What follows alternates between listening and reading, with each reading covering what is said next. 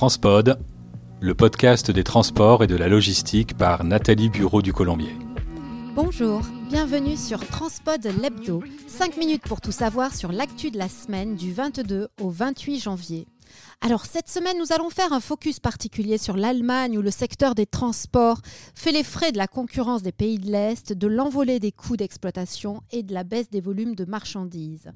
Rien ne va plus en effet. Les 18 et 19 janvier, une impressionnante manifestation de transporteurs routiers mais aussi d'agriculteurs a paralysé Berlin et le centre de Munich. Plusieurs milliers de transporteurs ont bloqué, dans le calme et la bonne humeur et malgré le froid, les principales artères et se sont massés devant la porte de Brandebourg pour dénoncer la hausse du prix des péages poids lourds depuis le début de l'année. Dans le document qui m'a été remis par les manifestants, plusieurs pages de revendications. Les transporteurs réclament une révision de l'assiette des péages pour davantage d'équité. Rappelons la hausse drastique de la LKV Maut depuis janvier. Autre revendication, l'introduction d'un diesel commercial. Il dénonce également les taxes CO2 et le dumping social exercé par les pays de l'Est et milite en faveur d'un renforcement des contrôles de cabotage. L'Allemagne compte 600 000 conducteurs longue distance assujettis aux cotisations de sécurité sociale et 400 000 conducteurs longue distance étrangers. Les transporteurs subissent également une chute de 25% des volumes à transporter à, euh, à bord de leurs poids lourds en raison de l'inflation, de la baisse de la consommation et une très forte chute des prix du transport en raison de la concurrence exacerbée. Ils s'inquiètent des dépôts de bilan à venir et ils estiment que la baisse du fret va entraîner dans les prochains jours un arrêt d'activité pour environ 150 000 conducteurs. En Allemagne, toujours cette semaine, ce sont les cheminots qui prennent le relais, appelant à une grève de six jours à compter du 24 janvier. Les conducteurs de train, à l'appel du syndicat GDL, réclament une revalorisation de leur salaire auprès de Deutsche Bahn.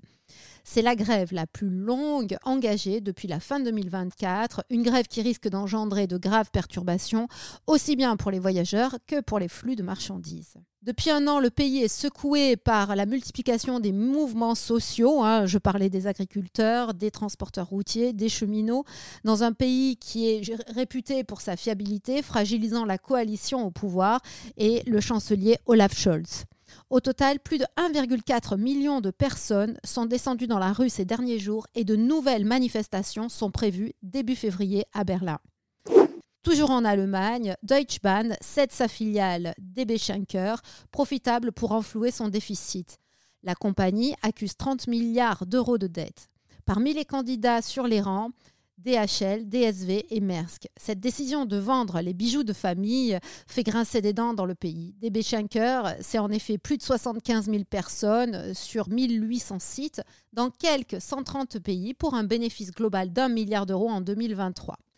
C'est fini, le mariage d'Air France KLM et de CMA CGM a été de courte durée. L'alliance née en 2022 s'achèvera le 31 mars prochain. Les deux entreprises évoquent un environnement contraint sur certains marchés. En revanche, CMA-CGM continue de faire ses emplettes et assoit sa puissance dans la logistique. Seva, filiale de CMA-CGM, vient en effet d'annoncer le rachat de Vincanton pour 660 millions d'euros.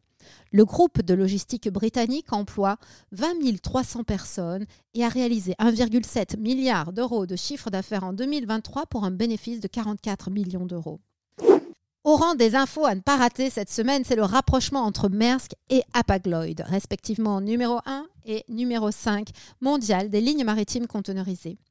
L'alliance opérationnelle baptisée Gemini sera lancée en février 2025. Elle vise à renforcer la fiabilité des lignes malmenées depuis la crise sanitaire, depuis la guerre russo-ukrainienne et par les attaques en mer Rouge. Cette alliance devrait également permettre d'accélérer la décarbonation du transport maritime. L'ensemble sera à la tête d'une armada de 290 navires pour une capacité globale de 3,4 millions de conteneurs EVP. Le 17 janvier, le Parlement européen a officiellement adopté à 585 voix pour le rapport Berensen sur l'élaboration d'une stratégie portuaire européenne globale. Dans le contexte géopolitique et géoéconomique actuel, le rôle stratégique des ports gagne en importance. L'ESPO, l'Organisation européenne des ports maritimes, se félicite vivement que le Parlement reconnaisse et soutienne le rôle stratégique et vital des ports européens au sein de l'économie. S'agissant des nouvelles mobilités, les trottinettes LIM arrivent sur la promenade des Anglais. Lim a en effet remporté l'appel à projet lancé par la métropole Nice-Côte d'Azur. À compter de février 2024, 1000 vélos électriques seront en libre service dans 12 villes azuréennes, parmi lesquelles Beaulieu-sur-Mer, Cagnes-sur-Mer, Carrosse, Nice, Saint-Jean-Cap-Ferrat, Saint-Janet ou encore Vence ou Saint-Laurent-du-Var. La métropole Nice-Côte d'Azur vient ainsi s'ajouter à la liste des 280 villes dans le monde où Lim est présent. Aix-Marseille-Provence vient de lancer le covoiturage. C'est le nom d'un nouveau service dont l'exploitation vient d'être confiée à la société Caros, visant à convaincre les irréductibles autosolistes à franchir le pas, à ouvrir la portière de leur voiture et ainsi faire progresser ce mode de déplacement sur l'ensemble du territoire. Avant de terminer cette édition, notons le vendredi 26 janvier de 9h à 14h une conférence des régions. Tanger accueille les rencontres régionales de la logistique des régions Tanger-Tétouan, Aloseima et de Catalogne. Deux tables rondes sont prévues sur le rôle stratégique des ports dans le développement des territoires et les enjeux territoriaux de la logistique.